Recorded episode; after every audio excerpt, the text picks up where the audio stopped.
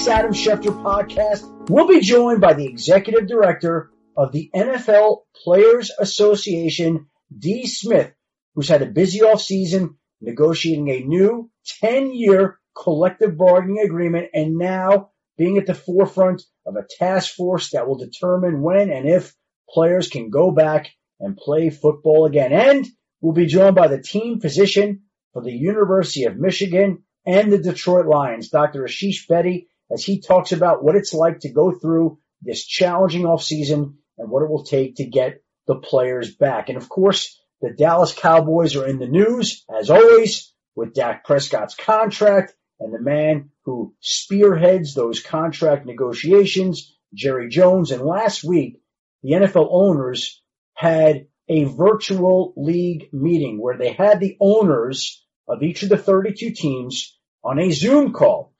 And a lot of people don't realize this, but they were doing the roll call on Zoom. And at that moment, one of the NFL league officials called for the Cowboys owner, Jerry Jones, who was on the Zoom call, and someone from the league office said that Jerry must be on mute because they couldn't hear him at that particular moment. And then the Browns owner, Jimmy Haslam, joked, and I quote, they should keep Jerry on permanent mute, close quote. But Jimmy himself wasn't on mute when he said it, and all the owners heard Jimmy Haslam say that they should keep Jerry on permanent mute. His words, not mine. Now they got it corrected, and eventually they all joined the call, and they all got unmuted. But even that shows you that sometimes the NFL owners can struggle with these Zoom calls and who's muted and who's not. And I don't know whether Jimmy Haslam realized he wasn't on mute and Jerry Jones was on mute, but the fact of the matter is it created a very funny, light moment for the other NFL owners who got a kick out of Jimmy Haslam's comments last week as they tried to get Jerry Jones on that conference call. Now, Jerry Jones has another issue on his hands with Dak Prescott. Now, they have talked contract for what, over a year now? And no deal has been able to get done. And basically the biggest disagreement is that Dak Prescott wants a four year contract. And the Cowboys wanted to sign a five year contract. Now here we are, the end of May. It's not done. The talks have gone on as long as they have. Let's just say that this tells you that these talks are going to go down to the wire. These talks now are expected to last until right around the deadline, July 15th of whether they can get a long-term deal done. And so all the talk that we've had for over a year about whether Dak is going to get a deal or not get a deal, I would think that's going to continue right up until July 15th.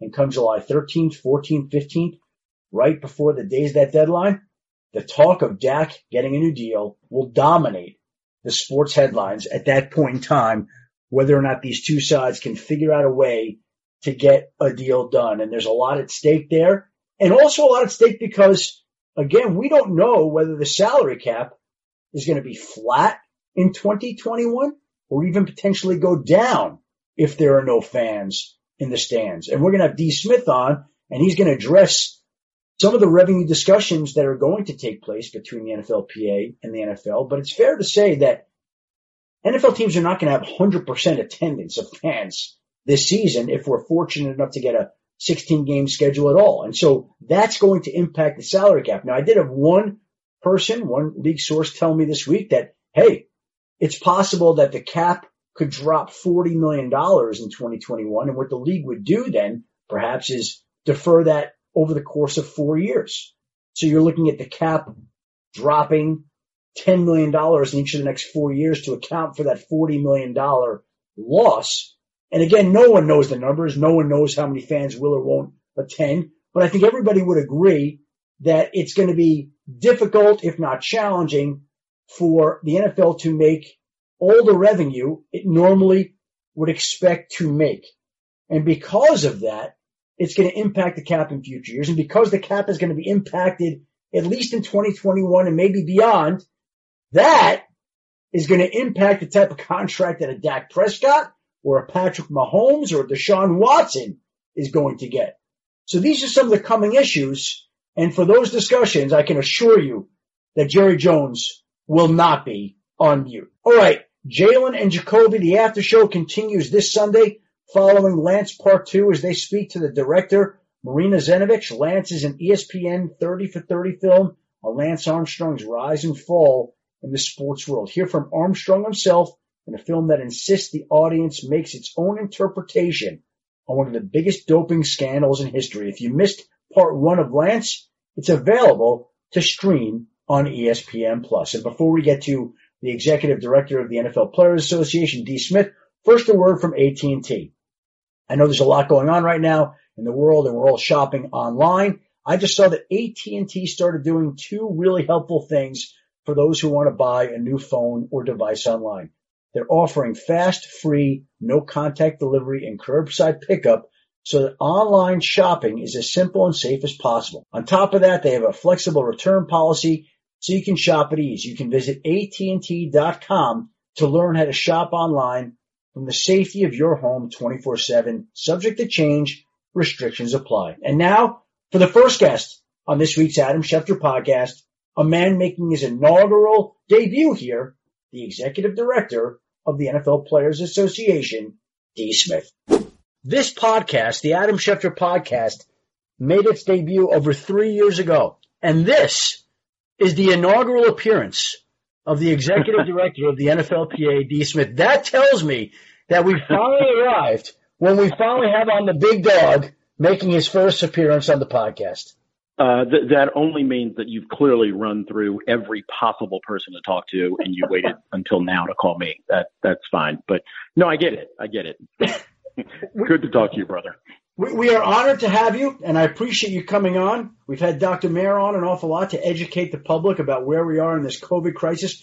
What has this been like for you, working from home, working virtually, with the off season taking on a very different tone and course than it usually does?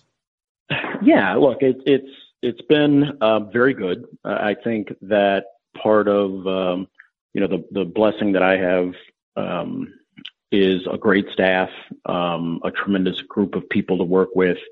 The NFLPA really hasn't missed a beat, um, and part of leadership is certainly transitioning um, into a world where you continue to perform at a at a really high level, um, even though the circumstances may change. So I'm really proud of our staff um, and uh, our group, including Dr. Mayer and our, our team. They've done a fantastic job, and we basically rolled out of a um, CBA ratification into uh, you know the world of the business of sports uh, during a global p- pandemic. You bring up the CBA ratification. You bring up the business of sports in a global pandemic. We're going to get to all that. Going into this pandemic, how adept were you at technology? Were you able to go on a Zoom meeting, all those things like that? Uh, yes. I mean, you know, I travel. Um, I think the understatement would be a lot. So, yes. you know, the the way in which we conduct our business, um, we have any number of people uh, in various places all the time. So, uh, moving to a world where it was purely virtual um, was somewhat seamless. Um, and for me, just to be, you know, completely selfish, um, it's nice to have, you know, my family home and everybody's together and being able to start at, you know, a, a pretty decent clip in the morning and not have to get on a plane or a train, um, and, and just get the work done has been, um, a little bit easier on my older body.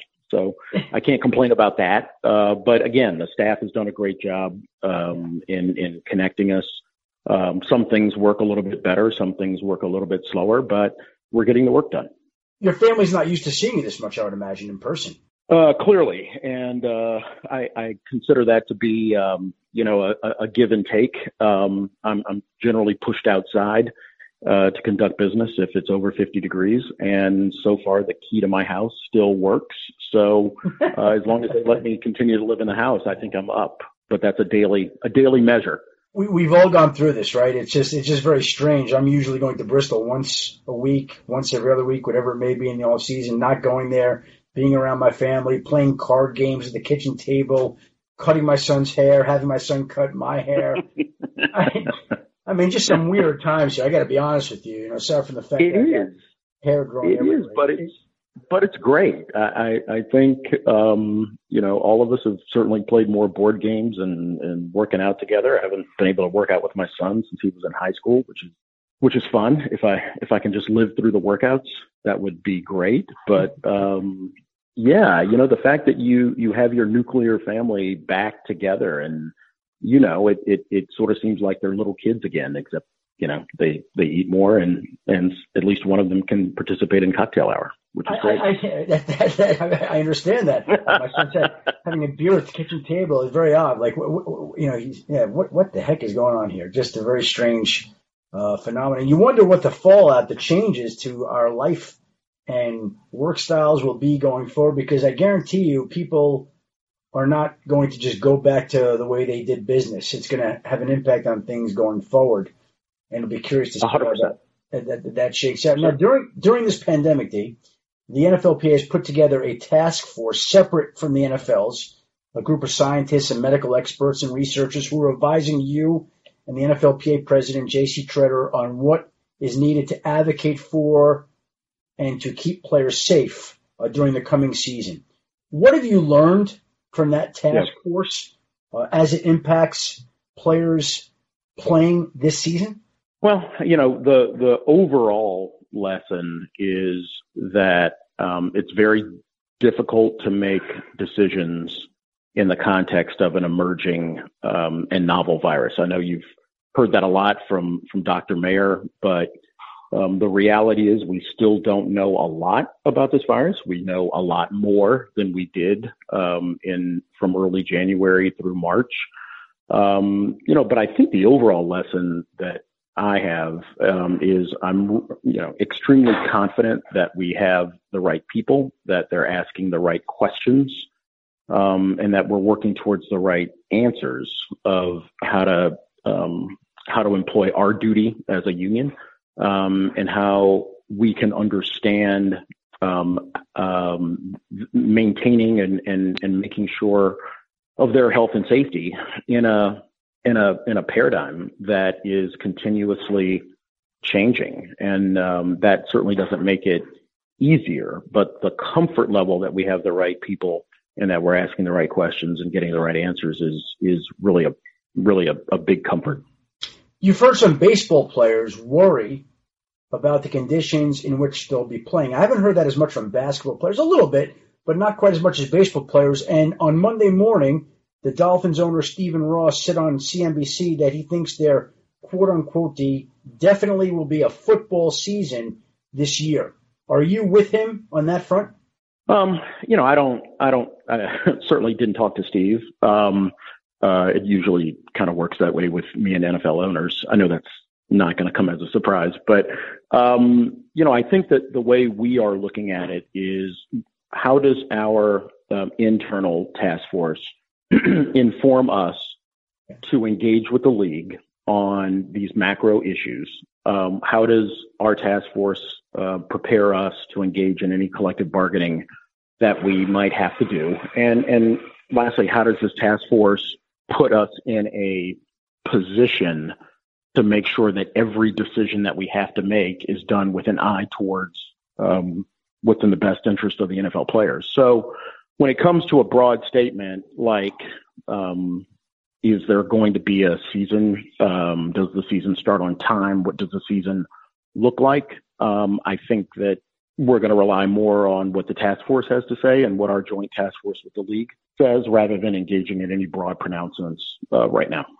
And there are no broad pronouncements you, you could make about a season starting on time, anything like that? Is there anything specific? You know, you know, I Adam, I, you know, and, and I would love to. I, I think the only broad pronouncement I could make is we're going to make decisions uh, based on the science. We're going to let the, the research and the medical information guide what we're going to do. And, and that's probably the, the only broad pronouncement I can make. And I, I think that given um, what we know about decisions to be made um, that have a lot to do with the spread of this virus, um, the number of people who are um, um, getting sick, um, the the the level of illness that they're suffering. Um, unfortunately, looking at whether or not there are um, increase or spikes in death, and then looking at what's happening in numerous geographic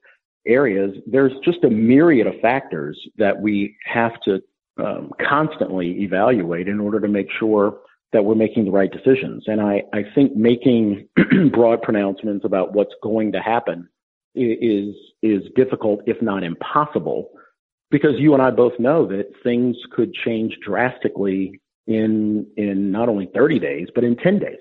So I, I think the smart thing to do is to certainly plan uh, well to make sure that we look at all of the the issues, including the ethical and moral issues, um, and then make a decision based on the information we know at the time. Let me go the other way a little bit for you, Dave. Is there any question or concern in your mind that there won't be a season? Well, um, there there really isn't uh, a question or concern about there not being a season. Um, because I look, I, I start from the the proposition that um, football, uh, and, and, I know um, I, I, could be saying this and, and, struck by lightning that I'm talking to to you on one of the most popular yeah. sport shows with one of the most popular sports figures, but um, uh, football is not an essential um, industry, and that's where we start.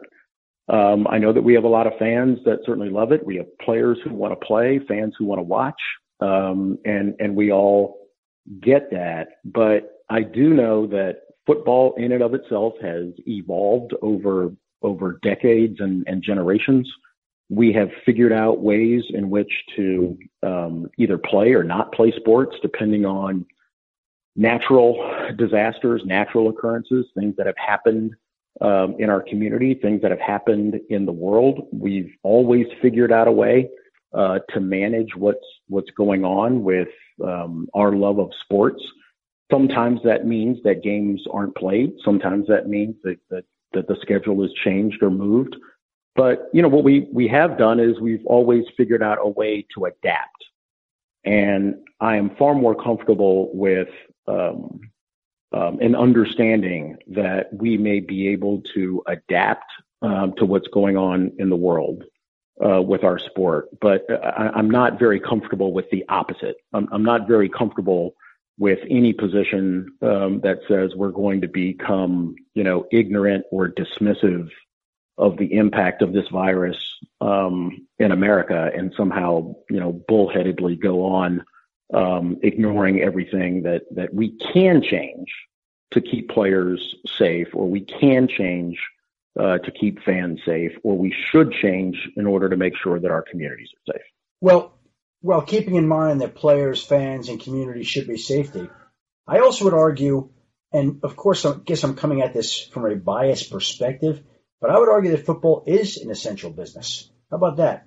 Because of the entertainment value it provides to the number of people on Sundays, the element of the people looking forward to it during the week. How about all the business it generates in the respective cities and all the people that are affected in the football economic bubble, so to speak?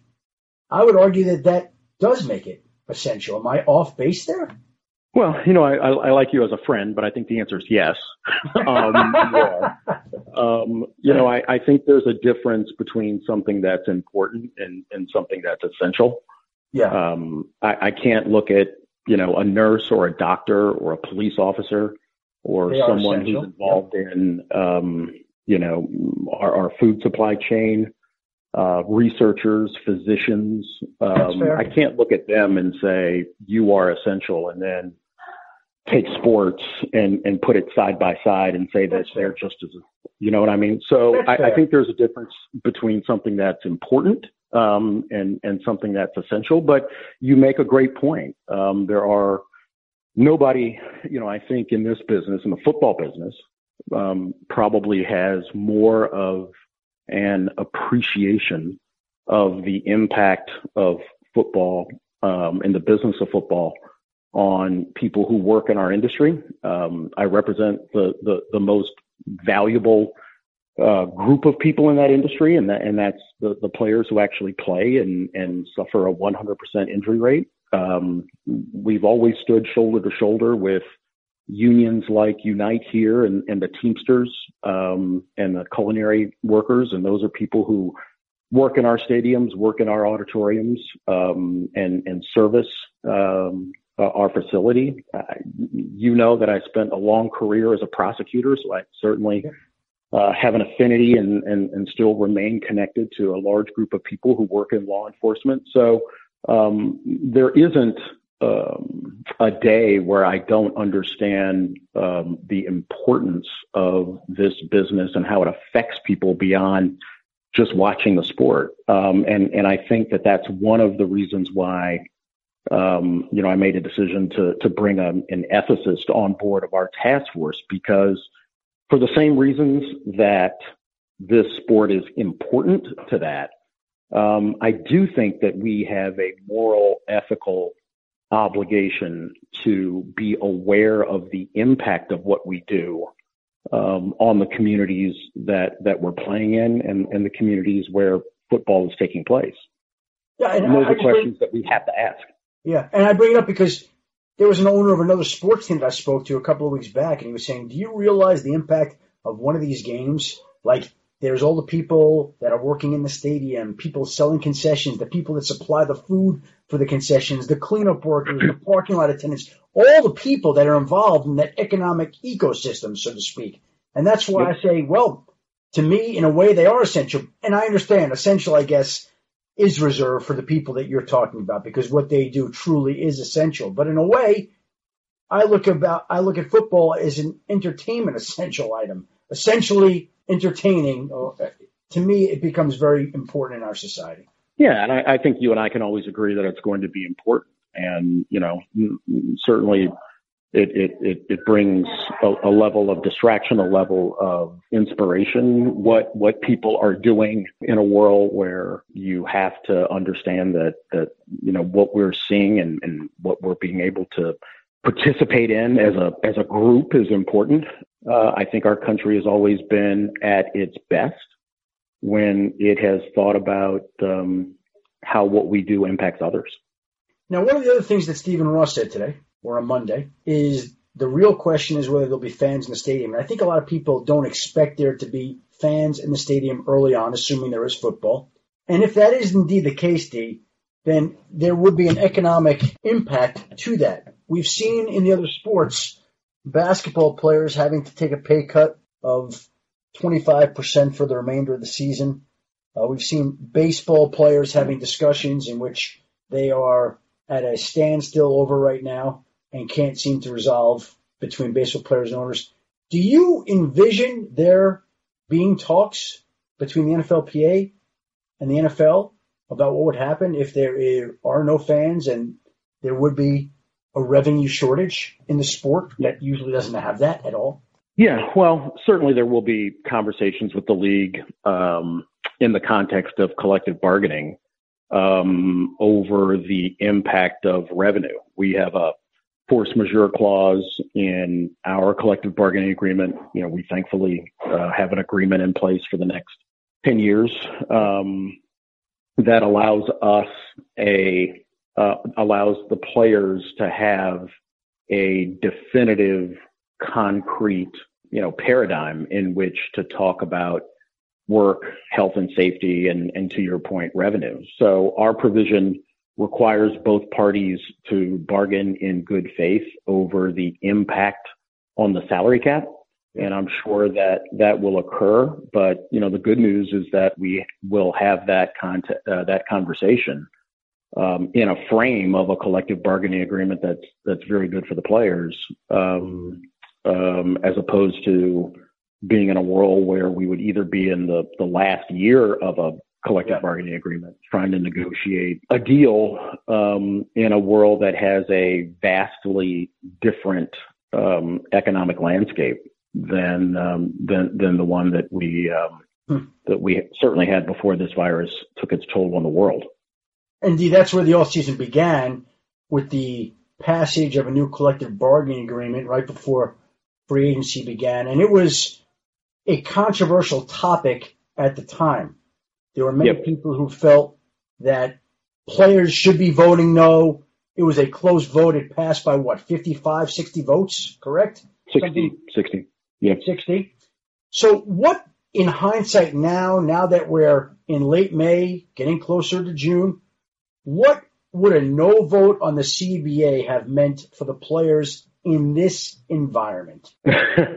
um, well, if if you were an owner and you were looking at let's just conservatively say a, a anywhere between a 20 and 30 percent decrease in your personal financial uh, value. If you were an owner um, who was looking at a football landscape that would be challenged to include um, gate and and revenue. And if you were an owner who would be taking a forecast of the economic landscape as it relates to sponsors and other people who provide other revenue to the league, I, I think you would be an owner that would be saying we need to take a drastic rollback in the amount or share of revenue that's going to players. And that would be a very, very difficult landscape for for for any union, any group of players to to operate in and try to negotiate a new agreement the likelihood of our country being, well, probably it's in a reality, it's probably at 20% unemployment now if you actually count um, real workers who are out of work. But uh, what, 33 million people are, are out of work right now. Um, you're looking at substantial changes in the industry, the overall industry. Um, the entertainment industry is changing you know, drastically. I think that if we wouldn't have had a, an agreement on what was already a good deal for players, um, we certainly would be looking at the prospect of negotiating a very different agreement given the economic impact that, that we've seen in what, three months, two months? So it's fair to say that deal that you got was as good a deal as you could have gotten at that time and now in hindsight would have gotten for quite some time. Is that fair? Well, I, I, I think it's very fair. You know, we've we achieved a larger share of the overall pie. I think arguing for a larger share of the overall pie now is that that pie is going to be smaller and the owners um, have always historically argued that they needed to change the share of revenue based on economic times. One of the reasons that, that I've always believed in long-term deals is it insulates you from drastic changes in the overall economy, you know, to the benefit of the players. Right now, if you were an owner, uh, I, I probably don't want to ask the question of of uh, of your employer, but if you are a employer of a number of people, are you more likely um, or less likely to be in a position to finance long-term employee, I'm sorry, long-term defined benefit plans? No, you will see, and, and we have seen companies start to make drastic changes, not only in laying off employees, but drastically changing their benefits because when it comes to something like a pension, an employer is on the hook for any downturns in the market. And virtually every employer in America right now is figuring out how they change the compensation system for their employees. Um, we know that people who haven't lost their jobs, other companies are putting people on furloughs. They're changing their benefits packages. Um, and those are things that are going to be a part of the new normal, you know, whether there's a real economic justification for it or not. So I'm glad that we got a good deal done for our men. Um, I'm very happy that we aren't in a position now, being in the last year of what would have been the last year of a deal, trying to negotiate a new long term agreement in this economic environment. That would have been brutal. And at the time, like I said, there were a lot of people who spoke out against the deal that was on the table that subsequently passed. We heard from popular players like Aaron Rodgers and Russell Wilson and J.J. Watt and Richard Sherman that they didn't believe the deal should be passed. Have you spoken to any of these players who publicly criticized the deal and has since had a change of heart to you privately? Maybe they haven't, but have any of them spoken to you privately about the deal that wound up getting passed that they criticized so well, publicly? We've we've known each other a long time, and you know I've never talked about conversations I have with players, and uh, even in a even in a global pandemic, I haven't changed that answer. That's fair. Just just do me a favor. Just make sure we get football back in a broad sense. is that is that it? That's the only. That's, that's my only that's my only request today. Make sure that okay. that we get this back. That uh, we want everybody to be safe, like you mentioned, the players, the fans, the communities. That that's obviously critical. But again, to my earlier point, uh, in my own mind, it's essential that we get this back. Well, look, I, I think it's important, and I know our players want to play. Um, I know our fans want to see us. Uh, certainly, I, I, I, get bombarded everywhere I go with uh, uh, either either a question or a statement of when we will when will we be back. Look, we all want to be back. Um, you know, personally, I want Maryland lacrosse to be back. So, you know, I think everybody should be of the same mind of how how we come back. Um, you know, look, Adam, I think there's a couple of touchstones that that that are worth repeating. What's good for the country is good for sport, right? And and if we can move to a world where there is increased, nearly mass testing, um, that's not only good for the country, that's that's good for sport. Um, if we are able to accurately identify um, the the spread or the yeah the, the landscape of the spread and where outbreaks occur, you can you can make better uh, informed decisions of when to play and where to play. So you know I think one of the things that that everybody in the business of sport should be talking about is this idea that what's good for the country is good for for sport in America, making smart decisions about the allocation of resources in areas where um, we need it. Those are those are not only good, you know, sport decisions or for the business of sport. Those are great decisions on keeping our community safe. Um, because the one thing that that jeopardizes um, our business is not only you know if and when we come back, but also being able to come back and staying back. Yeah. Right. Um, and and nothing would be more disastrous, I think. Yeah. Both economically and um, and and from a morale decision. Yep. Is to be in a world where we haven't made the right, haven't asked the right questions, haven't made the right decisions.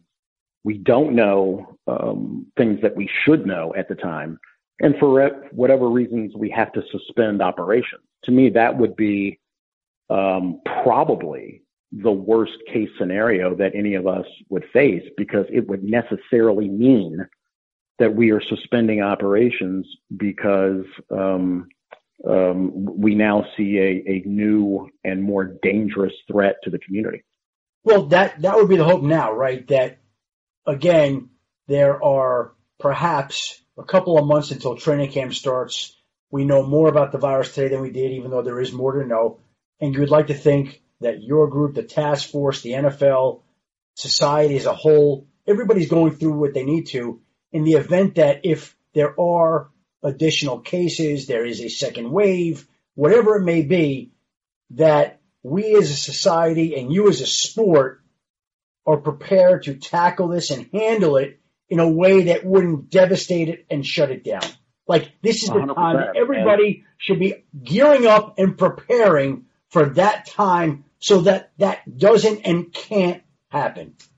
Well, and, and, and nothing is more important in that matrix than being able to know um, where the virus is um, through mass testing and then being able to quickly identify um, where outbreaks or hotspots happen so that you can make smart decisions about strategic um, lockdowns um, and, and, strategic reopenings. No one is going to will this away.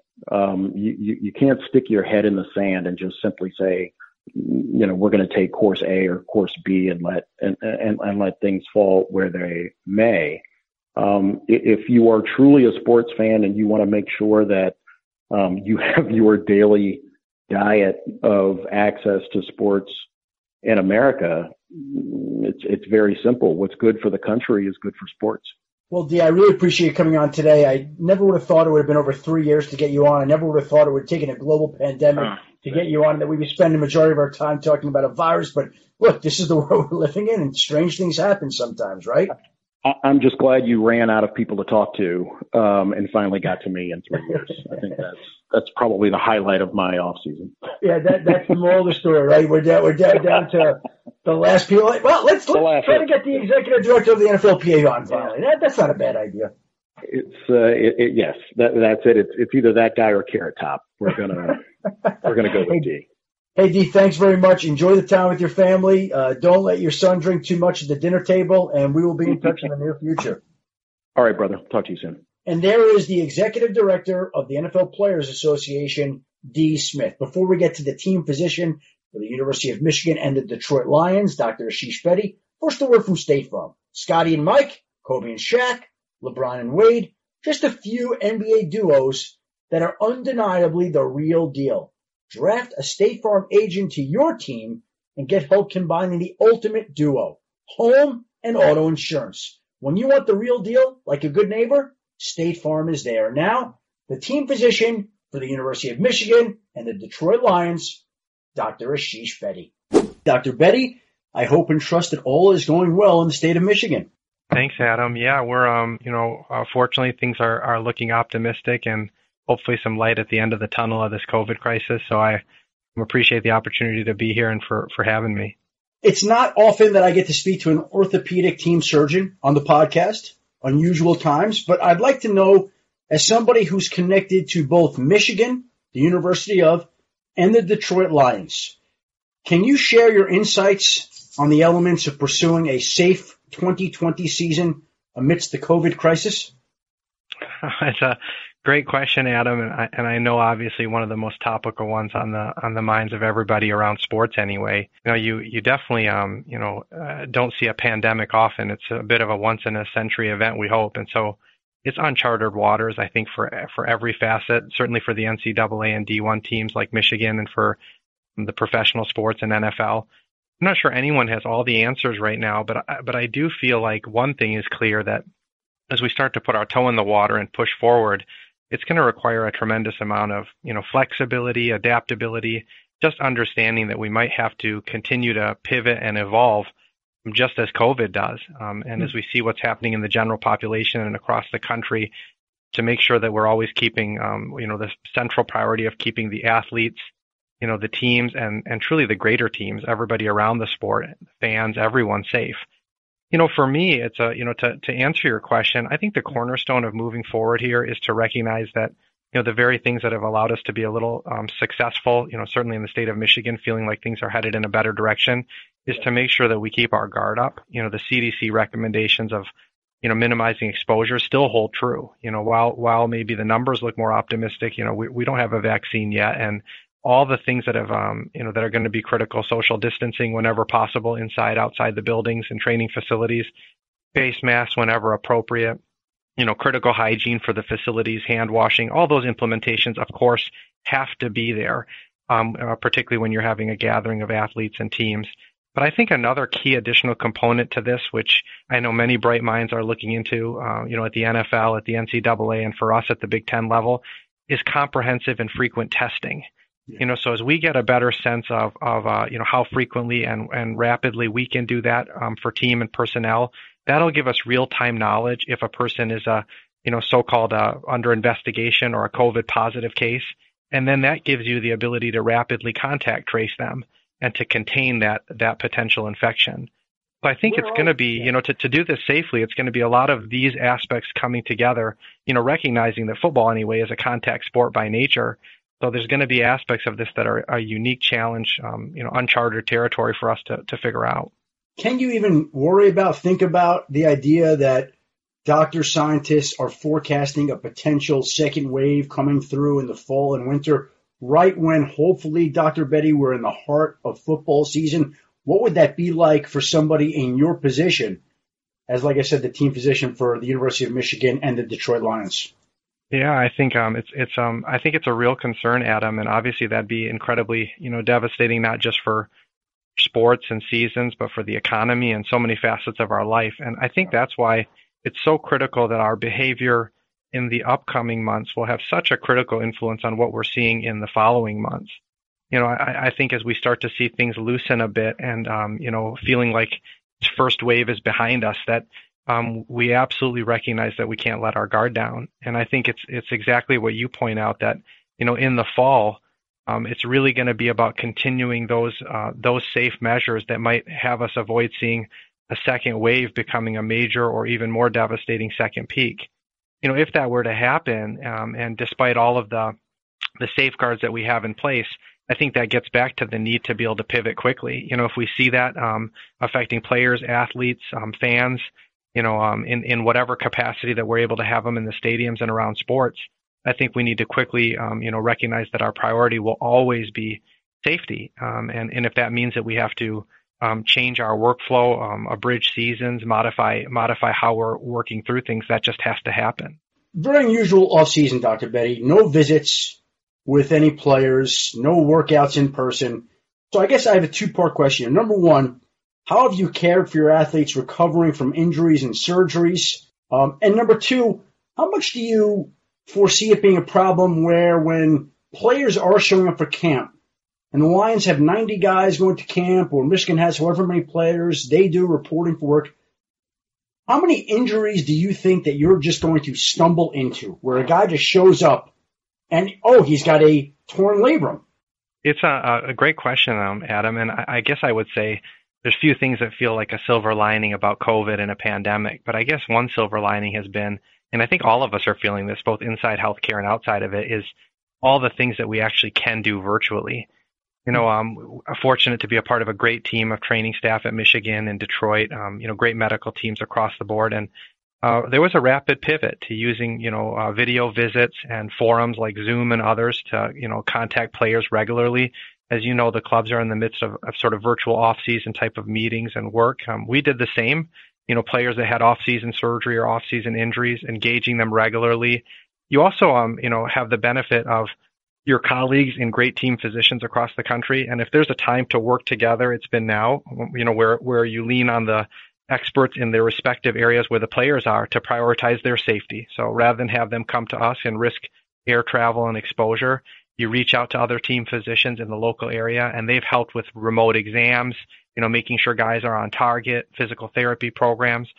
So we've been, um, you know, blessed in that regard to, to have somewhat seamless care as best we can. Your point's a good one. You definitely worry, you know, that you sort of get surprised when people come in that they're either behind schedule, they didn't look as good as you thought they would, or they come in with a torn meniscus or torn labrum.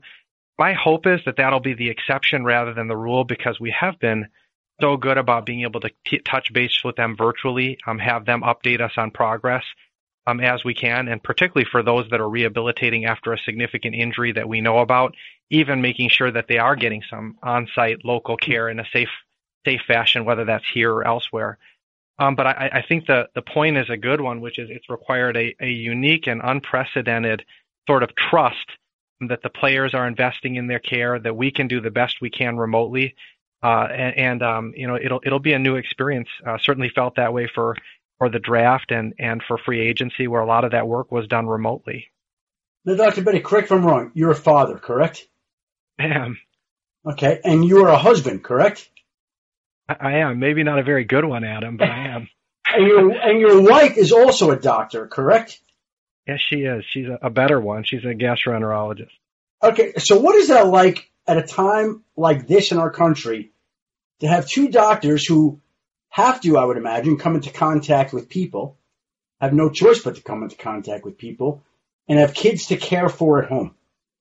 Yeah, um, you know, I don't, I, I don't want to, um, uh, by any means, uh, you know, celebrate us, Adam. There's, you know, families, um, dual physician families that are that even have providers, ER physicians, and others that are on the front lines of this crisis. But I will say, um, really out of respect to all of them, um, it is it is a, a, been a challenging time. You know, you worry about the safety of your family, and we have little kids, a seven year old and a four year old, and um, you know, you want to make sure that you're doing right and caring for your patients. Um, you know, COVID can't allow us to stop caring for our patients. You have to figure that out. You know, for me, it's been a blessing to have a very understanding spouse. It's also been a blessing to have a very, very understanding health system um, that recognizes um, what we do and is help to work with us um, so that we can stagger our workflow to a degree. Um, I would be lying to you if I told you that it hasn't required some quarantining. You know, I, I sort of when I'm, I feel like I'm in a high exposure environment, um, stay a little bit away from things, and it's hard uh, to not see kids and family at this time. But it's sort of what all of us have to do, um, you know, to to make sure that we're caring for everybody who needs us right now. What's the longest you've quarantined yourself from your two children and your wife? I, I think I've probably made it. It's a little hard with the four-year-old. I think he, yeah. we violated that policy, but I think I probably made it made it ten days here and there. Uh, and uh, I find myself, uh, you know, in the in the basement more often than not. But that's okay. it gets me it gets me out of chores too. now you talk about caring for your children at home. Uh, you also get to care for, like I said, student athletes at Michigan and then players the Lions. And there's some people who work with a college and there's some people that work with an NFL team, but there aren't a lot, I don't think, who cross both boundaries. What is that like to represent both teams uh, and basically come into contact with players, I would imagine, that you've worked with at the college level, again, in the NFL level? Adam, I, I um, you know, daily remind myself that that's actually kind of a special privilege and not one I take for granted. You know, uh, being a part of the Michigan program here and all the great coaching staff, Coach Harbaugh and you know Coach Hoke and all the others that you you work with, um, and all the players. You know, they're talented young men and women, certainly far more talented than I ever was, athletically or otherwise. And you know, as a team physician, it's sometimes in the grind of it all, you take it a little for granted um, how special it is to be a part of their journey. You know, you get to watch them at a young age um, mature mentally. Um, you watch them mature physically. Uh, you know, I remember seeing, for example, Jake Rudock or Graham Glasgow, um, among others, who have been players at at uh, at Michigan who uh, were fortunate to be with us at the club in Detroit. And you see them conquer adversity, both injuries or otherwise, and then they become responsible role models, and then truly at the professional level stars. And so, you know, to watch them handle that and then to gain their trust as a doc, that that's been special for me. Hmm. Um, to realize the values, um, you know, that that you can that you see them develop on campus, that you can be a part of when they're in that very um, moldable phase. And then, um, you know, ideally for me, if I've done my job well, you can still be an unbiased steward for them um, when they're when they are a professional career and sort of be a sounding board for whatever they need. So I feel like it's made me a better doctor um, to see these injuries at the college level, see them at the professional level. I feel like uh, it's it's made me uh, uh, appreciate uh, the the adversity for them at different phases of their life, and uh, hopefully we'll we'll continue to learn. I bet I probably learn more from it than I give, but it's been a special privilege. How do you get to do all that team physician work while running a sports medicine division and keeping shop for your day job of being an orthopedic surgeon? I, I think many great mentors, Adam. You know, I I, uh, I can't uh, take credit for that. I've been had the privilege both at Michigan and Hospital for Special Surgery, Jimmy Andrews. You know, so so many um who do this. And and for me, I think the key is to remember that at the end of the day, I am a doctor, um, a doctor for my patients, a doctor for the for the athletes, and as a surgeon, particularly, you got to stay sharp to your craft, hone your hone your skills. And for me, that's it needs to be seeing patients. So uh, just like I am today here, um, you know, on this on this between this uh, call, you know, doing surgery and multitasking is a must, and being available for patients and accessible is a must. And so for me, um, it, it, requires a great team, people that let you multitask. You can't do any of this on an island. Um, you know, while I'm doing this work, the athletic trainers in Detroit are, you know, doing off-season work with the with the players virtually, and same here at Michigan. And so it's a partnership. You have great team physicians who do it together, uh, trainers, therapists. Everybody helps you to be to extend yourself. Um, but for me, I, I, I think uh, I've learned from great mentors that some of the best surgeons, the best team physicians who, you know, as I walk in their footsteps, I think part of it is for them to constantly have the humility to recognize we're all learning. So you have to be in the OR in the clinic to learn from your patients. You mentioned Dr. James Andrews. Was he one of your mentors, your main mentor? Uh, boy, uh, you know, it's a it's a uh, a privilege. Uh, I never formally got the opportunity to train directly with uh with uh, uh Dr. Andrews, Adam, but Dr. Andrews, I feel like is a mentor for all of us. Any of us wow. who are a team physician, you know, if I see him across the field at a Redskins game or you know, connect with him at a bowl game. And every time you have cases, you share them with him. I've had some great ones. Russ Warren at Special Surgery, Dave Altchek, uh, Kyle Anderson, and Bruce Miller, my colleagues in Detroit and, and Ann Arbor, and uh, you know, uh, uh, Dan Cooper, Jim Bradley. So many of the physicians in the NFL who have done it for so long. Uh, you you learn a lot from them. You share cases with them, and as you go through this journey, you feel like uh, like there's there's a, a lot to to benefit from those who have done it before you. So just like a young quarterback would go over to Tom Brady before a game, you would have no problem going over to a senior physician who's been around the business and well established and proven himself over time. It's not any different in the medical world than it is in the athletic world when we combine the two together in the medical athletic world, correct? I, I think that's the way, Adam. I think sometimes it's hard, uh, you know, as you become an established uh, athlete, established surgeon, established anything, sometimes it's hard to feel like you need advice. And for me, I constantly remind myself that there's nothing better than than to get more more uh, minds in the room, uh, benefit from others that are teaching you. And you know, I'm not doing my job well if I'm not open to a second opinion. So for me, that's always the litmus test that if I'm doing it well and my thought process is right, then they're only going to support me in, in caring for, for that athlete. It's funny how that happens at every walk of life, every turn.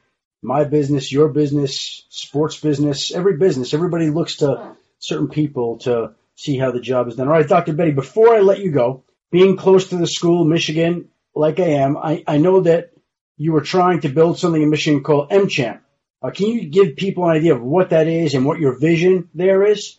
Yeah, thanks, Adam. Um, you know, now having been at the university, boy, getting old, 11 or 12 years as a faculty, uh, I've wanted to have an opportunity to build a, a, you know, something special for, for athletes that'll outlive my career. And uh, it's a unique vision uh, that I've invested this phase of my life in. Uh, and, what it really is, Adam, is the, it's called the Michigan Center for Athletic Medicine and Performance, MChamp. And it's the mission to be the most trusted destination for the care of athletes. And oftentimes when you say athletes in my business, people think professional athletes or the Wolverines. And of course, we want to provide awesome care to them.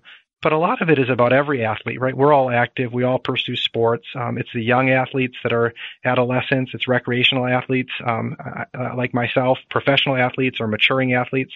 You know, Michigan, um, as you know, having been an alumni, right? It's a unique and special place with multidisciplinary care and research um, from corner to corner of the campus and I represent orthopedics as a facet of what I do every day. But but being an athlete is about so many other challenges. It's mental health, nutrition, cardiac care, neurology and concussions, performance.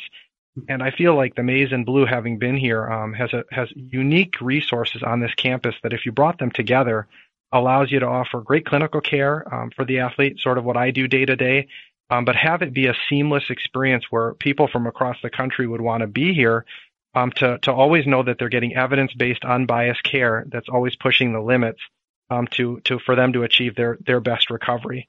Hmm. So that's the mission, that's the vision, Adam, and it's a journey because it requires an investment of resources, it requires a commitment in principle, but I do feel with the athletic department, phenomenal coaches, um, great partners at the health system, um, it's one that we can definitely realize here. But MChamp may turn into a medical destination where I don't know, agents are sending their athletes in future years the way that people send them to Dr. James Andrews or Dr. Robert Anderson or wherever it may be, correct? Yeah, you know, um, I, I think that would be the goal, and, and, and boy, I would I would love to you know have the reputation or ability to deliver care as great as as them for for the respective conditions I treat. But that would be the goal, and have it be beyond just those single singular aspects of what we do in sports medicine in terms of ligament and tendon injuries and fractures be about the whole athlete and about all those other facets. I, I think we could do that here and, and do it well. I have no doubt that you will do that over time. And I want to thank you very much for your time today, Dr. Bedi. It's been a pleasure getting to know you over the years, become a friend. Uh, I appreciate your time today, your insight, and I wish you and your family continued uh, health and success and all those things like that. And again, thank you for everything. Uh, thanks so much, Adam. I appreciate it. Stay safe, and hopefully we're both standing on a sideline in the fall. Wouldn't that be awesome? Take care. Thanks again.